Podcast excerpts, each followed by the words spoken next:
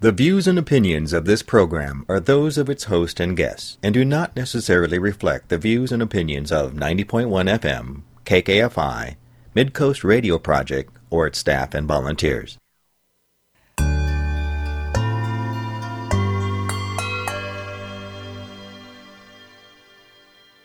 Welcome to Jaws of Justice Radio on ninety point one F M, K K F I, Kansas City Community Radio.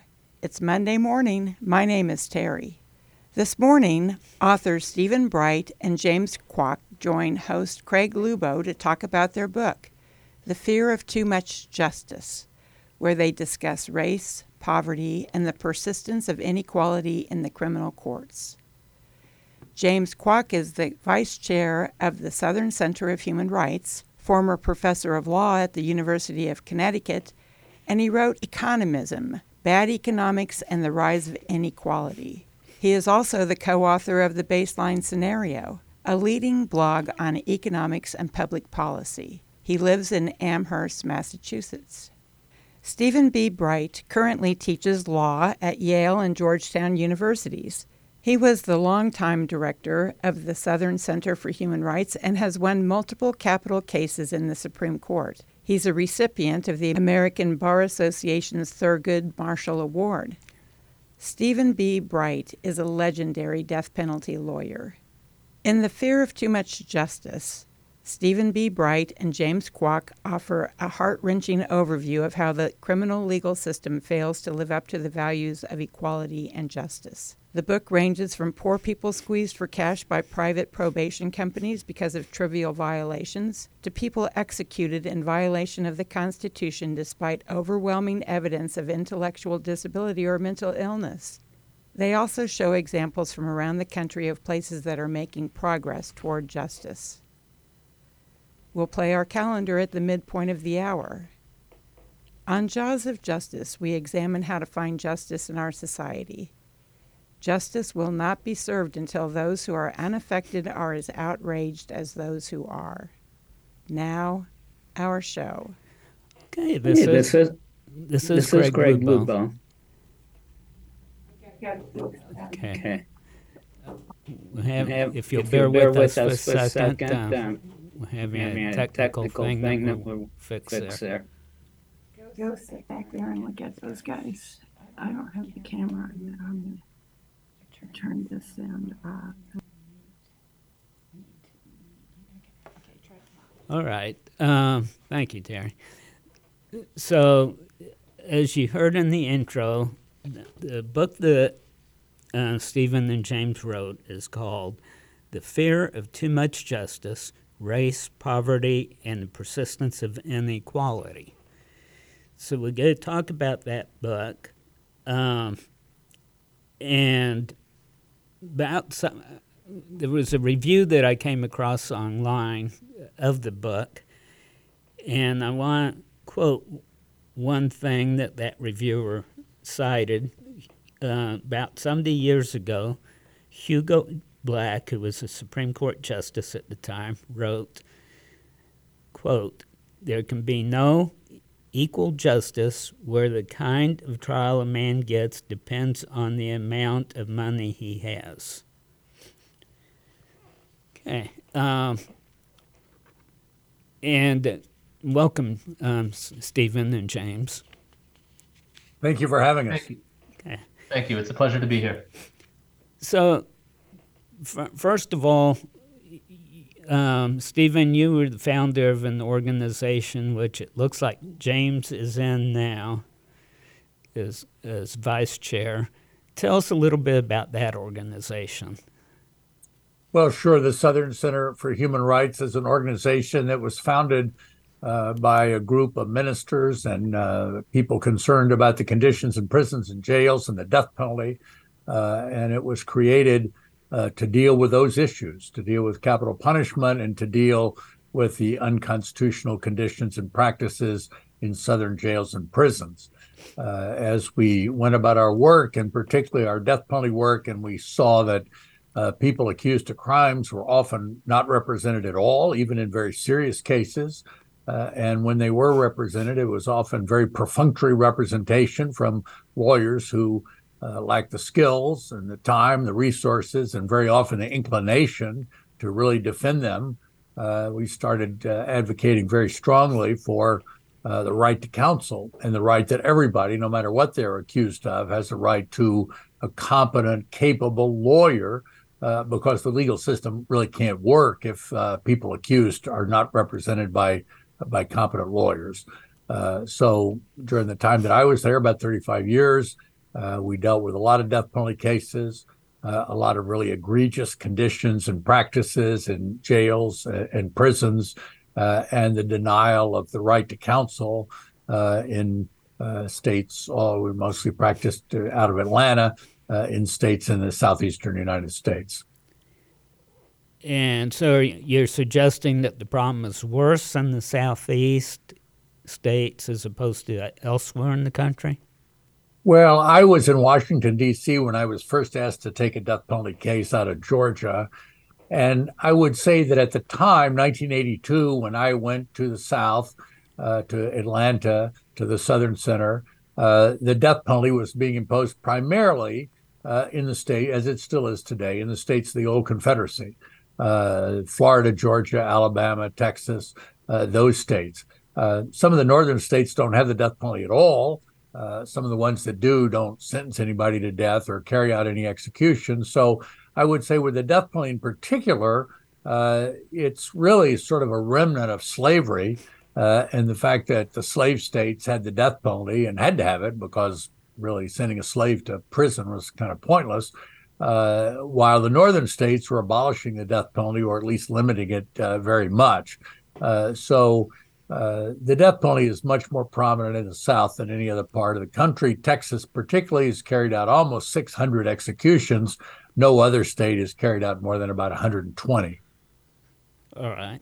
And since we are broadcasting Kansas and Missouri, I get the impression Missouri is at the top of, you know, probably top six at least of the states carrying out the death penalty. Is that accurate? Yeah, that's right. Missouri's carried out about one hundred uh, executions. The only states that are really ahead of Missouri are Texas, uh, Oklahoma, which has carried out about one hundred twenty. Uh, Virginia carried out one hundred thirteen, but then repealed the death penalty. Virginia does not have the death penalty anymore. Uh, and then after that, Missouri. Uh, so Missouri is is up there in terms of uh, having carried out the death penalty. It doesn't have a whole lot of people left on death row, uh, unlike Texas, which has, you know, two hundred fifty people, even though it's carried out all those executions. And Kansas, as you know, has not executed anybody in the in the so-called modern era of the death penalty. I believe it is theoretically a possibility still in Kansas, but Um, you know, although Kansas is a very conservative state in many ways, it, for a long time it had this tradition of kind of um, socially liberal republicanism, essentially, which I think has helped prevent the death penalty from becoming a mainstay in Kansas. Right. And I think Kansas has eight people on death row. That sounds right. So, yeah. um, so the inequality, part of it is based on what Hugo Black perceived, at least, is financial resources. Now, most states now have a public defender system. Why is that not working? Well, I think there, there are two, um, couple, couple reasons. One is, you know, first of all, as you note, it's, it's most states. I think it's in the high twenties. It's, it's certainly not all of them. So there are many states where, although theoretically, if you're a poor person accused of a crime, you have the right to a lawyer. That lawyer will often be appointed by a judge from, you know, a list of people willing to represent poor people for very little money. Uh, even in places with public defender systems, I think there are two major problems. The big one is simply money. So when the Supreme Court said in the nineteen sixties that poor people have the right to a lawyer if they're facing the potential loss of liberty, it never explained how this would be paid for. Um, so states and cities and counties were left to come up with the money on their own. Uh, again, as you said, many states have established public defender systems, which are the best overall structure for providing indigent defense. Uh, but as you can imagine, this is not really high on the list of constituencies that legislators are uh, eager to please. And so in times of, uh, you know, in tight budgetary times, states have always been trying to reduce the amount of funding to, uh, going to public defense. As a result, you have lawyers who often are, you know, maybe well-trained, may, maybe very uh, committed to the cause, but simply have are drowning in caseloads, have many more cases than they can handle competently or even ethically. Often they lack the kinds of support services they need, investigators, social workers, and so on, to provide a complete picture of what happened in a case and a complete picture of the defendant. Uh, the other problem I'll mention more briefly, I, I think it's less important than money, is independence. So the problem there is that uh, public defenders, uh, whether they they are appointed on a county level or, or the state level, they're, they're generally appointed by somebody. And it's typically a county commission or the governor. And as a result, they are um, you know, appointed by political leaders who often have an incentive to portray themselves as being tough on crime. So what happens sometimes is if a, if a chief public defender is too zealous in trying to stand up for the rights of people accused of crimes, they may find themselves out of a job. We talk about a couple instances of that in the book. All right. The the two of you collaborated in writing this book. So how did the two of you connect and and come to do that? Well, I'll talk about how we met. So um, I went to law school relatively late, about fifteen years ago, late in my life, I mean. And Steve was one of my professors. So Steve teaches a famous class at Yale on capital punishment and poverty and race. He's taught it at other schools as well. He's been teaching it for more than thirty years, and there's always a, you know, Uh, more people who want to get into the class than can, and I was lucky enough to get in. So I took that class uh, freshman year, and you know, it had a big impact on me. And then my last year of law school, I worked in the capital punishment clinic. So for many years at, at Yale, we had a, a clinic where law students would work on real death penalty cases, mainly in Connecticut. Some of them were federal cases. And I worked on some of the last um, capital cases in Connecticut. Uh, that clinic no longer operates, uh, largely because uh, Connecticut repealed its death penalty about about uh, nine years ago, uh, no more like ten or eleven years ago. Um, so I got to know Steve Len, and then I got involved with the Southern Center. Uh, Steve was still at the Southern Center then. I, I'm not an employee, I'm a board member. And we stayed in touch through the years. And uh, so that's how I met Steve. And um, I knew Steve was working on this book, and you know, we had stayed in touch, and I offered to help him help get it over the finish line. Okay. And do you have anything to add to that, Steve? Well, no, except that it was just enormously helpful. Uh, James and I meet every year, and or every year after he was a student or after he graduated from the law school, we would get together and just sort of catch up and what was going on. And as he said, he became very interested in the Southern Center for Human Rights and, and became involved, joined the board, uh, played a very important role there. Uh, and uh, this was enormously helpful uh, to me to sort of have someone to work with on this. And so, as, as he said, we sort of pulled it over the finish line and, uh, and got it out June of this year. Okay. Uh, how did you come up with the title, The Fear of Justice? Well, there's a, an important Supreme Court case, nineteen eighty-seven, in which uh, the court considered evidence of the racial disparities in the death penalty as it was inflicted in Georgia. The most comprehensive study that's ever been done of sentencing at any time in the, in the country. Uh, looked at a long period of time and looked at Uh, death sentences in Georgia and found that uh, you're not much more likely uh, to be sentenced to death in a case where the victim's white uh, than black, uh, much more likely if the defendant is black, uh, and really much more likely uh, if the victim is white and the person accused is black. And that was the case that was before the court, Warren McCluskey. Uh, over four times more likely to get the death penalty because of the racial combination there. And the Supreme Court, in deciding that case, gave a number of reasons, but one that it gave was, well, if we deal with racial disparities with the death penalty, uh, the next thing we'll be asked to deal with racial disparities with other kinds of sentencing. Uh, and maybe not just with regard to race, but with regard to other factors like gender. Uh, and uh, basically, we don't want to get into that. Uh, and Justice Brennan, in his dissent, it was a close case, five to four. Uh, Justice Brennan, in his dissent, said this sounds like the fear of too much justice.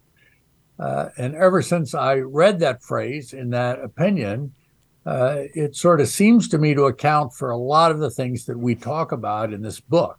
Uh, not just the failure to deal with race discrimination, not only in selecting cases for the death penalty or for other uh, kinds of prosecutorial decisions, but uh, discrimination in jury selection, the issue we talked about a moment ago, uh, right to counsel, that there's a fear that if we really gave people uh, competent public defenders with the resources, the time, everything needed to provide the kind of zealous representation that justice requires, oh boy, if we did that, maybe more people would be acquitted, or maybe it'd be more difficult for the prosecution.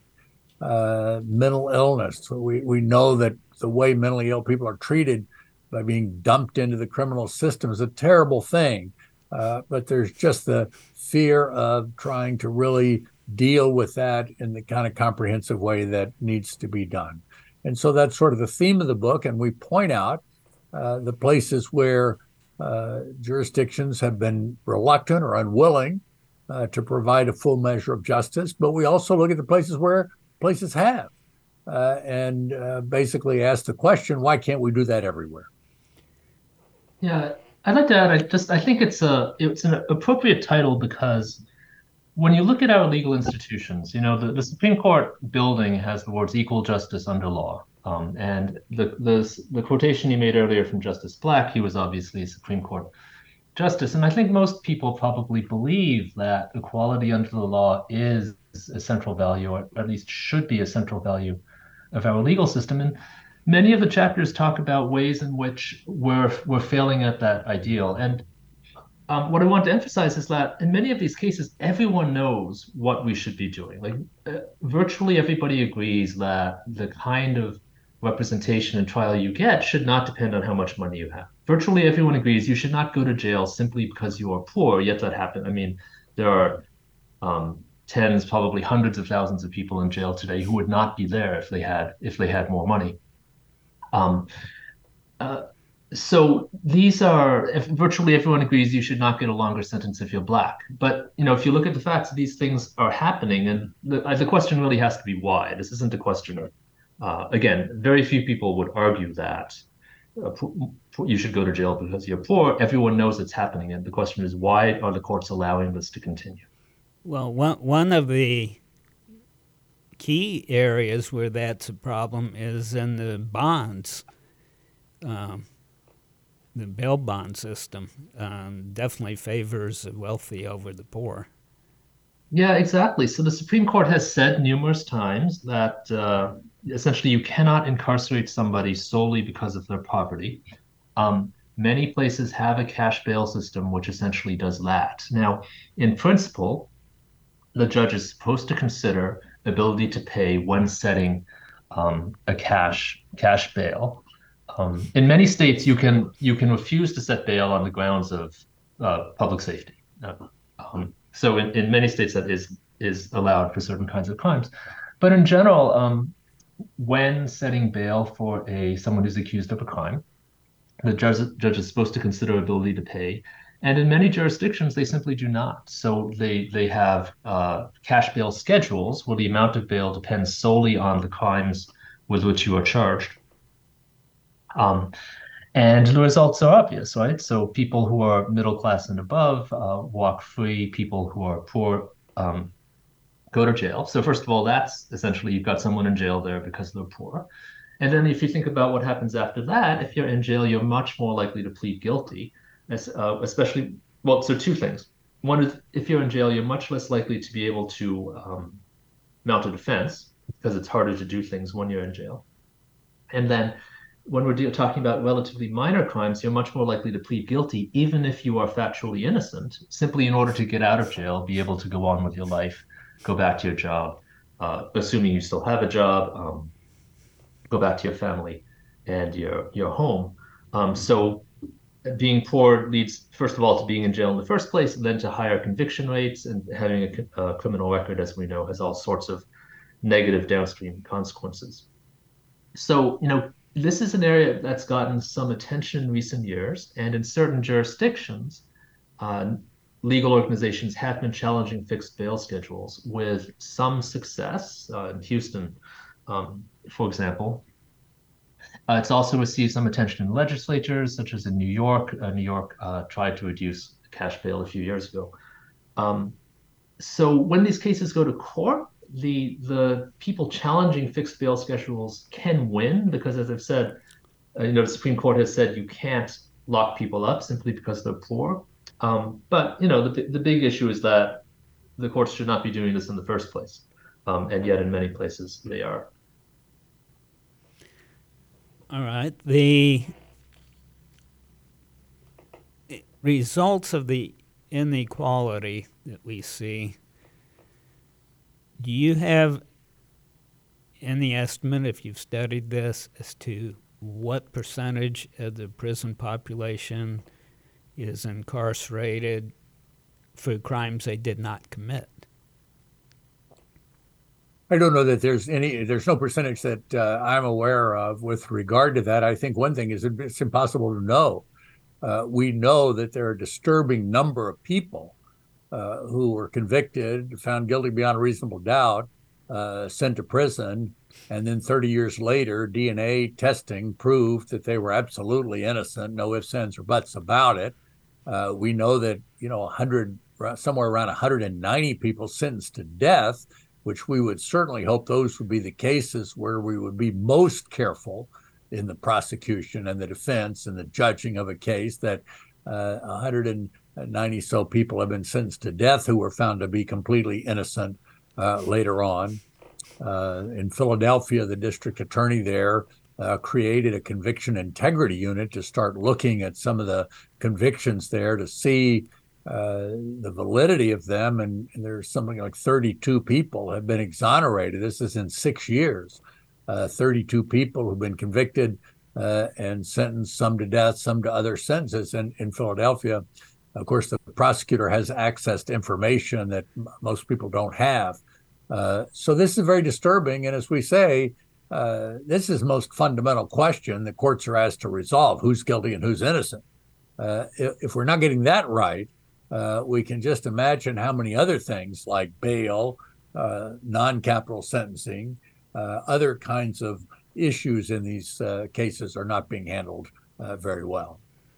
In regard to some of the problems we discussed earlier relating to the public defender system, two aspects of it. One was the um, staffing, workloads.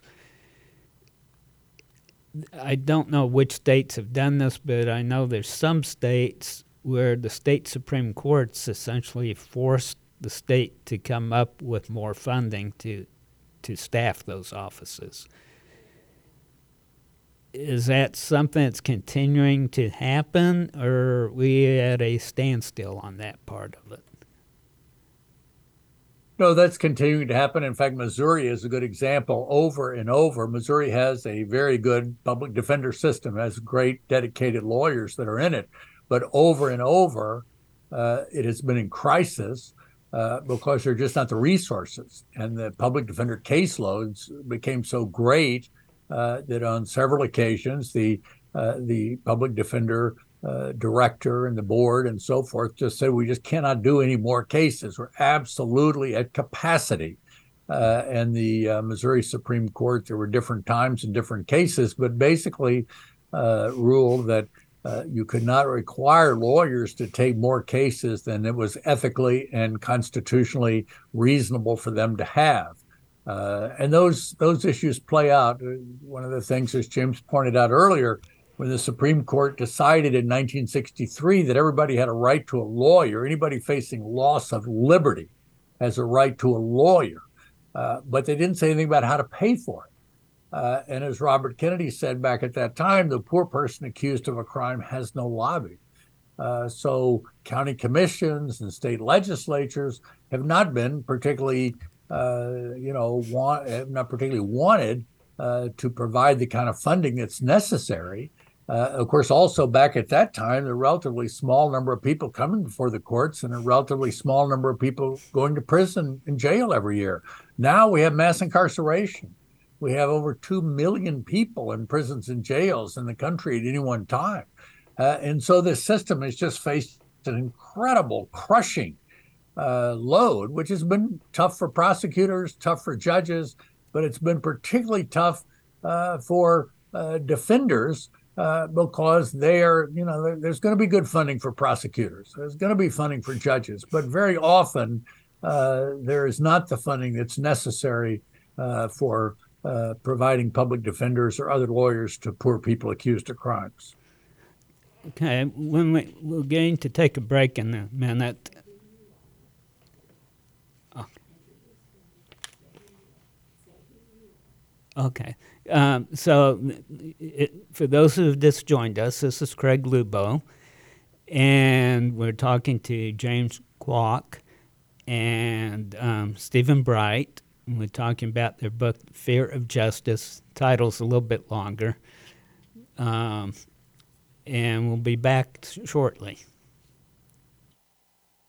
Hi, I'm Janine Jackson, host of Counterspin, your weekly look behind the headlines. Counterspin couldn't exist without stations like K K F I that put community first. We're proud to air every Tuesday evening at six thirty p.m. And if you miss it, you can find it at k k f i dot org. That's Counterspin every Tuesday at six thirty p.m.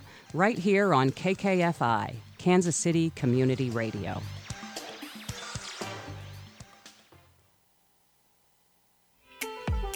Are you passionate about making a difference in your community?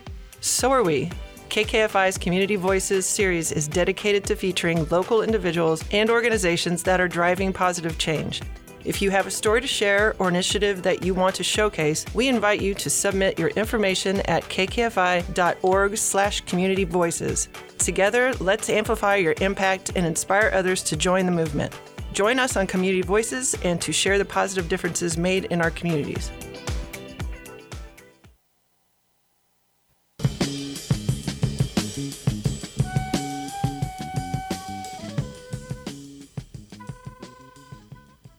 Now the calendar for the week of September eleventh. Legal Aid of Western Missouri provides free civil legal services to low-income and vulnerable people in Jackson County, Missouri. Interested individuals can call eight one six, four seven four, six seven five zero to apply. Moms Demand Action for Gun Sense in America is a very active group of mothers and others. You can learn where their virtual meetings this week will occur at moms demand action dot org. Monday, September eleventh, six p.m. online, Issues to Action Night meeting with Moore Square. This is the best place to get engaged in Moore Square organizing work around equity issues. For more details, go to moore square dot org. Tuesday, September twelfth, eleven a.m., there's a writing group at the D A R E Center for the Homeless. That's at nine forty-four Kentucky, Lawrence, Kansas. Brian Daldorf, who led a writing group at the Douglas County Jail for twenty years, is now a volunteer at the D A R E Center and is starting a new writing group there, Poets, Rappers, Songwriters, and Dreamers. If you have questions about the writing group, contact Brian at D A R E. Friday, September fifteenth, five to eleven p.m., Saturday, September sixteenth, noon to eleven p.m., and Sunday, September seventeenth, noon to nine thirty p.m., it's Fiesta Hispana K C at the Barney Alice Plaza, twelfth in Central Kansas City, Missouri, hosted by the Greater Kansas City National Hispanic Heritage Committee. Free entry, there's food, live music, and more. A list of services, meals, and hotlines specific to sheltering are available at lawrence progressive calendar dot blogspot dot com. That list is updated daily. My name is Terry, reminding you that these events and more can be found on the Jaws of Justice radio page on the K K F I website, k k f i dot org, as well as the Jaws of Justice Facebook page. Stay safe. Thanks to all our listeners. Stay close to your dial and stay well. No one should ever be wrongfully deprived of their rights to liberty and freedom without just cause. Yet in the past twenty-five years alone, thousands of people have been wrongfully convicted and sentenced to tens of thousands of years in prison. We'll now return to our show. Stay tuned in to hear more from Craig Lubow speaking with authors Stephen B. Bright and James Kwak about their new book, The Fear of Too Much Justice. Okay, thank you for staying with us. You are listening to Jaws of Justice. This is Craig Lubow, and we're talking to Stephen Bright and James Kwak about their book, Fear of Too Much Justice. The resources that you would talk about with the public defender system, I know the to a large extent there's a lot of different resources they don't have. One of you mentioned, like, private investigators as an example before. But the other problem with a lot of these offices is they don't have resources to hire the experts that they need. How much of a problem is that, and what is being done about that? Because doesn't that affect their chances for justice just as much as who the attorney is? Well, sure. In today's world, of course, in public defender offices, generally, it's not private investigators. It's that they're investigators on staff. Uh, in a well-funded, competent public defender office today, there would be a number of investigators because uh, that's what representing people in criminal cases is all about. Uh, the prosecution has all the evidence. The police respond to the crime. They interview the witnesses. They take pictures. They gather evidence. They do all sorts of things. And it's only later that a person is assigned a lawyer who then's got to come along and find out, does the prosecution have a decent case? Is there other information the prosecutor didn't know? Uh, are there other witnesses? Uh, and that is a critical part of preparing. And the other, which you mentioned, uh, is that in today's criminal system, Uh, very often the prosecution relies upon expert testimony. Uh, there are all sorts of scientific tests that are done. The D N A evidence is something everybody knows about. If there's uh, biological evidence uh, collected at the scene, and unfortunately that's only about ten percent of cases, but if there is, uh, that will be tested. Uh, it's not always accurate. There can be issues about how it was collected. There can be issues about how uh, it was determined to the, that it was a match to the to the person accused. Uh, but there are other kinds of issues as well. Uh, and if it's going to be an adversary system, that is where the jury and the judge hears both sides of the question, uh, then, and very often I, I left out the maybe the most important issue, mental health issues. Uh, very often the question of whether the defendant is competent for trial, uh, whether the person accused even understands what's going on and has the ability uh, to relate to their lawyer.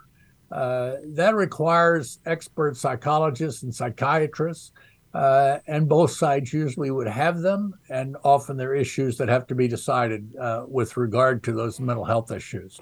So yes, if one side has all the experts and all the investigative agencies, that is the police and the F B I and all the other law enforcement agencies and all the crime lab and all of that, and the other side has nothing, uh, there's not going to be a fair determination of the facts. In Kansas, as an attorney, if there's a defendant who is not competent, they go through two layers of evaluation. They, the local county health mental health center evaluates them first. If they find them not competent, then they go to Larned State Hospital for further evaluation and treatment. Now, as an attorney, if we believe our client is not competent, we have the ethical obligation to raise the issue. The difficulty is the um, waiting period for them to go to Larned is currently running approximately a year and a half. And so in most cases, they're s- sitting in jail a year and a half, waiting just to go and see if they're competent. Now, the dilemma is that sometimes, I won't say often, but it's been a fair number of times, and I've had some of those cases, where by the time they get to Larned a year and a half later, they've already been incarcerated as long as they would be sentenced to if they were found guilty. So how do you solve that dilemma? Well, I think, I mean, what you're what you're talking about is a is a tragic example of the larger problem of the lack of mental health services, first of all, in the country, and then particularly that are accessible to people who are caught up in the in the criminal legal system. Um, so, you know, one thing that's been in recent years has been amply documented is, uh, you know, two just two um, fundamental facts. One is that uh, there are the largest institutions housing people with severe mental illness right now are our country's jails. If you look at the big systems in Los Angeles and Chicago and, and New York, um, and that's partly because our our society as a whole has a shortage of, of uh, mental health treatment. And then the, the second fundamental fact is that um, the treatment provided in these facilities is is extremely subpar. Um, So there, it's it's very hard to provide effective therapy in a jail. Often the treatment simply consists of, of medications with the goal of getting people back out on the street as quickly as possible. And then with the, you know, very predictable result that they will, there's a, hard, a large chance they'll be arrested for some other minor, minor violation and be back in jail within weeks or months. So, I mean, the short answer is that, um, we need to devote more resources at just about every step in the in the process for handling people with, with mental illness, including, as you say, compet- competency determinations.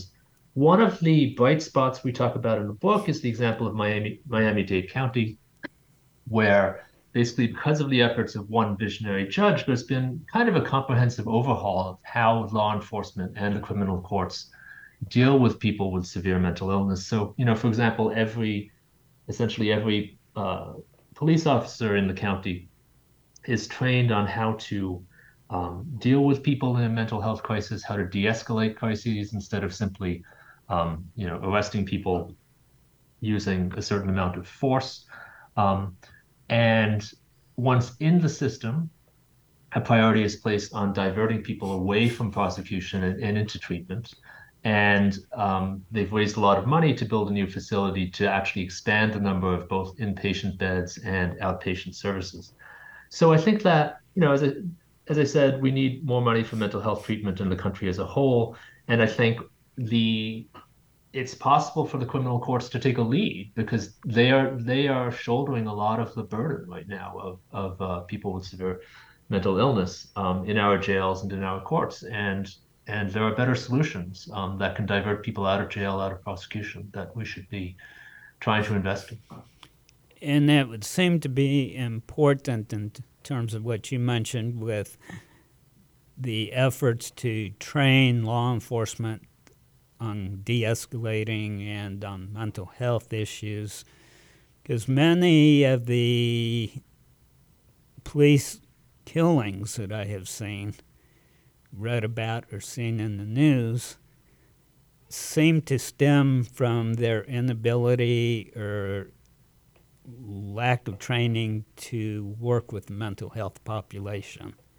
Is that fair to say? Yeah, you know, that, that, that is very true. In Miami, uh, they, as James said, they trained seven thousand police officers, everybody from the Miami-Dade Police Department, that is the main police department, down to the police uh, departments that go out to schools uh, and so forth.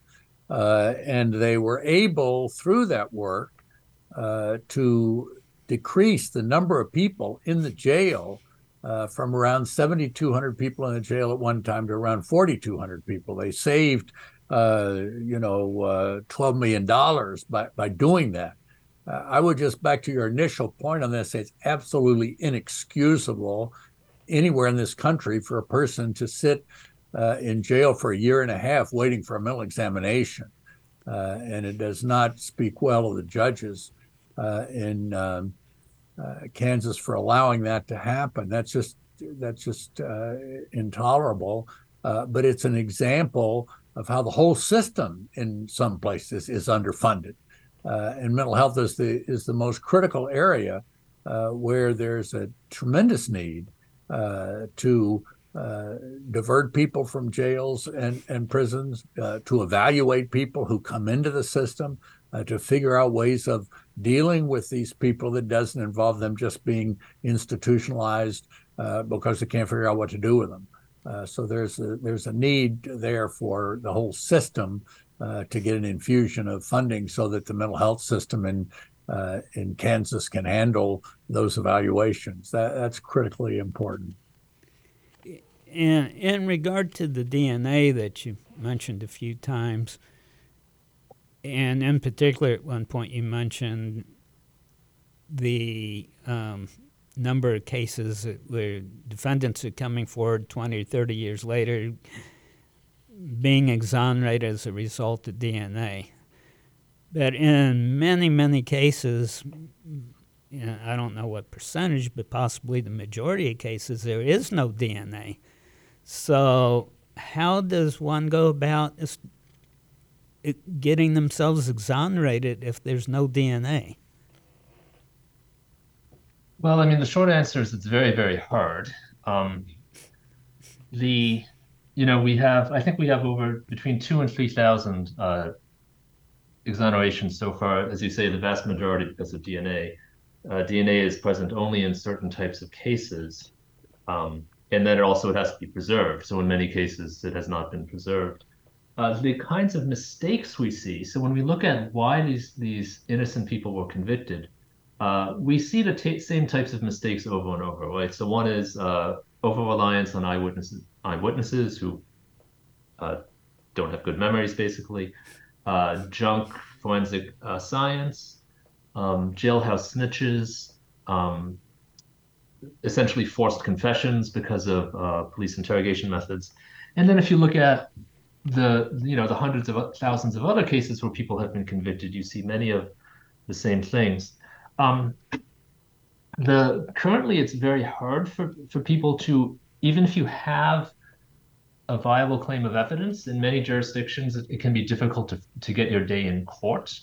Um, most states have an avenue whereby if you have newly discovered evidence of factual innocence, you should be able to get a hearing. But in the close cases, uh, this, the United States Supreme Court has been making it difficult for people to get those hearings.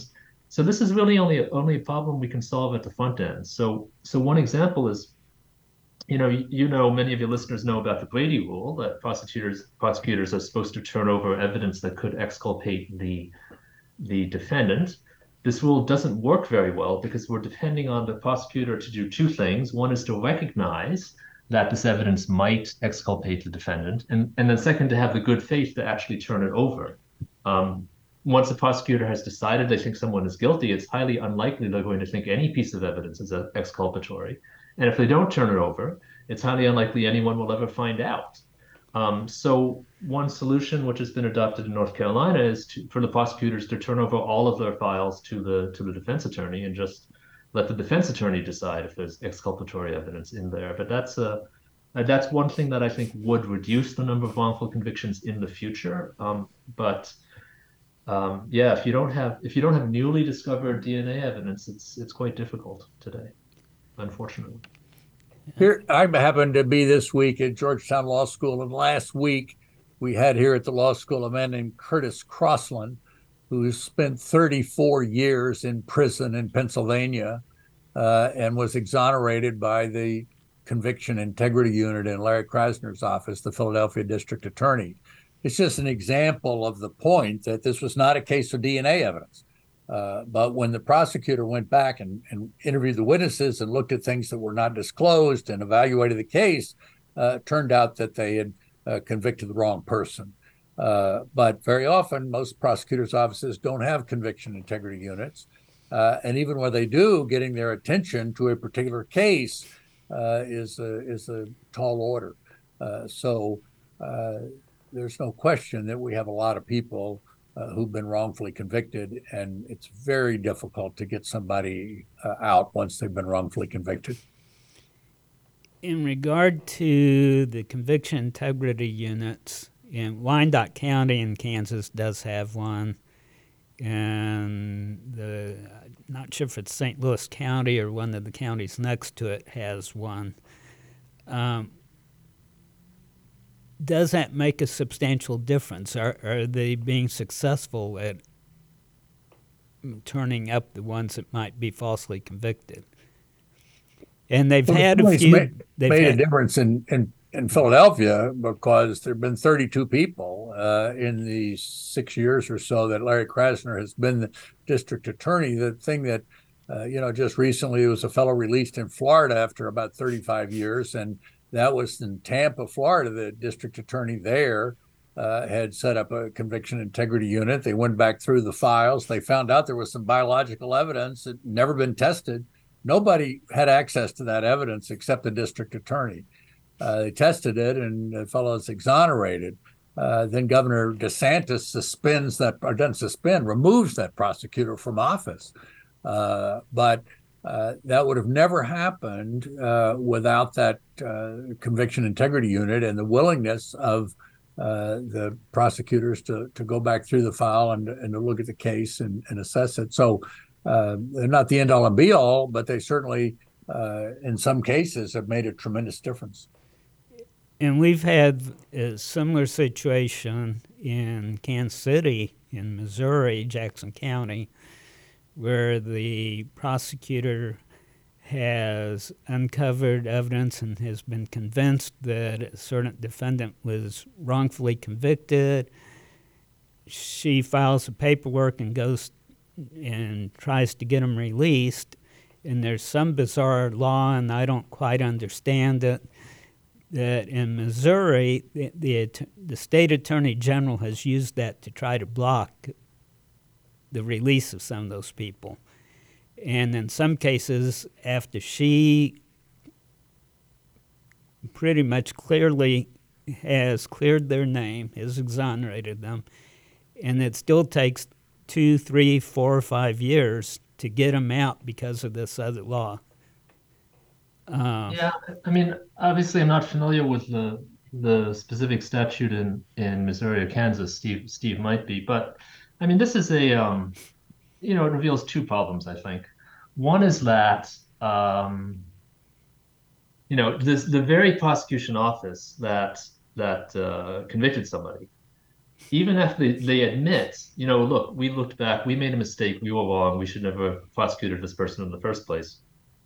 The way our legal systems work, uh, that person can't necessarily walk free, right? I mean, like someone is, technically speaking, you're in you're in prison because a judge sentenced you, and there, and uh, in many states, the mechanisms to overturn a wrongfully imposed sentence are not easy to take advantage of. But then the bigger problem is just the the mindset among many um, prosecutors or attorney generals that the goal is simply to lock up as many people for as, as long as possible. And this is this is a uh, you know one of the most clear cases in which people clearly are not motivated by justice, right? I mean, um, and this is this is partly you know partly because of the mindset of the kinds of people who have these jobs, but many of the people who have these jobs, but also it's, you know, it's part of politics.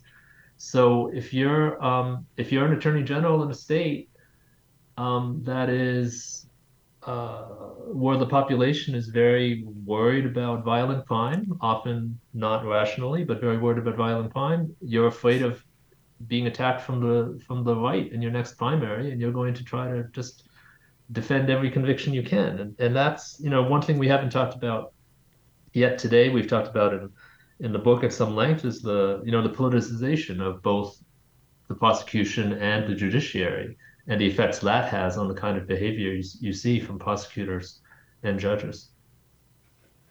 Okay, the we're down to just a few minutes. The Supreme Court in one case, Jones versus Hendricks, It was a quotation that I printed. I don't know if you're familiar with that case where Justice Brennan uh, talks about this um, in one of his, I think it was a dissent. Unfortunately, I can't read the quote because the printer I used cut off the right margin. So if you're familiar with that, if you can comment on that. On Jones v. Hendricks? Right. That was a recent case, right? It was just this year. So, uh, so I, Jones v. Hendricks, that was yeah. the case, I believe, where there's a person who was uh, legally innocent. So essentially, when he was convicted, um, the prosecution at the time under the law, uh, the prosecution didn't thought that it didn't have to prove a certain element of the crime. And then there was an appellate case much later that said that the prosecution, you actually did have to prove an el- that element of the crime, which had to do with Uh, the knowledge of whether whether or not you were allowed to have a gun. So here you have a, a situation of a person who's legally innocent because of a of an appellate decision that happened many years after he was convicted. And he goes to the Supreme Court and says, um, I want to um, I want to contest my conviction on the grounds that it was not, basically the prosecution did not prove every element of this crime. Uh, the Supreme Court says, uh, no, you can't. And it's, I mean, technically speaking, it was a complicated case, but on another level, it's another example of the Supreme Court, the current Supreme Court, fastening on a technical procedural argument um, in order to avoid doing justice, right? I mean, you have a man who, who everybody agrees um, was not convicted. was not um, convicted of all of the elements required for him to be in prison. He's in prison, and the Supreme Court shut the door on him. All right. Um, we just have a minute left. If you get, do you have a website relating to your book? Uh, the website for the book is uh, the fear of too much justice dot com. All right. And uh, so I want to thank you for being on. For those who just joined us, this is Craig Lubow. We've been talking to uh, James Kwak and Stephen Bright, who wrote the book Fear of Too Much Justice. And uh, we will include your website uh, in our episode description. So thank you for listening, and we'll see you all next week. Thank you very much. Thank you for having us. Okay.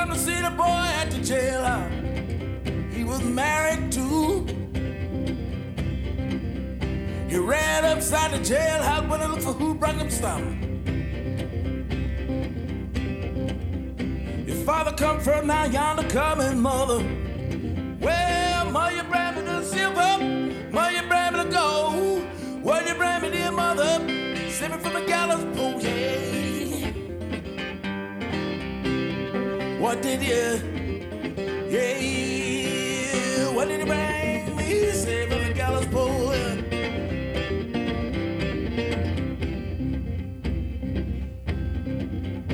Mama brought everything she could rake and scrape. She wasn't gonna let the boy hang. Well, son, I brought you the silver. Son, I brought you the gold. Son, I brought a little everything. Save from a gallows bouquet. I brought it. Yeah, said I brought you. Save from a gallows pole.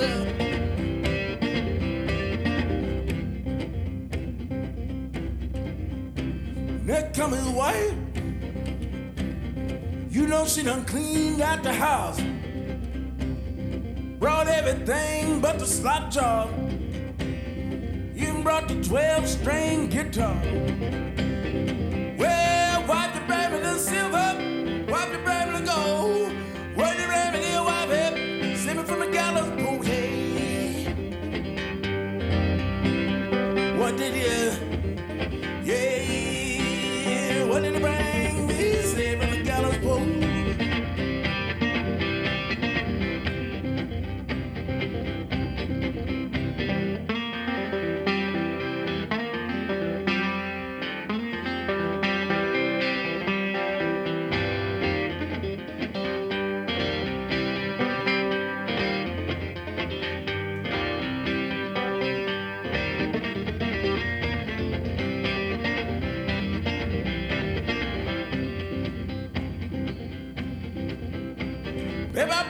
Silver, babe, I brought you the gold, babe, I brought a little everything, saved from the gallows pole, yeah. I brought it, yeah, said I brought you, saved from the gallows pole.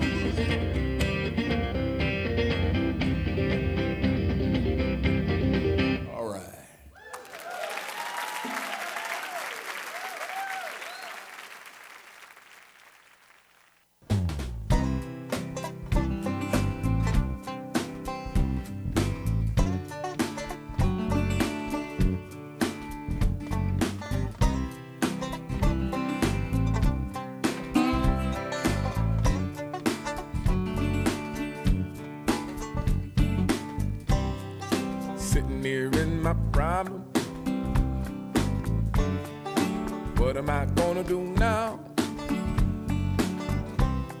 Am I gonna make it? Some way, somehow. Well, maybe I'm not supposed to know. We hope you enjoyed today's show and that we leave you with something to think about, something to talk to your neighbors about, and a reason to get involved. As always, the opinions expressed are those of the hosts and the guests of Jaws of Justice Radio, not of K K F I, the Midcoast Radio Project Incorporated, its staff, or volunteers. You can find our calendar of events and a link to our show episodes on the Jaws of Justice Radio Facebook page. You can always listen to us live and find our podcasts on the K K F I website. K K F I dot org. If you have a show idea or want to help produce the show, you can send an email inquiry or comment to K K F I dot org forward slash contact. This is Jeff reminding you our outro music is Higher Ground from the Playing for Change C D. Please tune in for the rest of our nine a.m. weekday lineup with The Law and Disorder on Tuesday, Alternative Radio on Wednesday, Cowtown Conversations on Thursday, and Between the Lines at nine a.m., followed by Understanding Israel-Palestine at nine thirty a.m. on Fridays. Up next is Monday Morning Medicine Show with Doctor Mike, and at noon, Arts Magazine with Michael Hogue. Stick around for jazz and blues in the afternoon and Eco Radio K C at six p.m. Then round out your day south of the border with Fiesta Musicale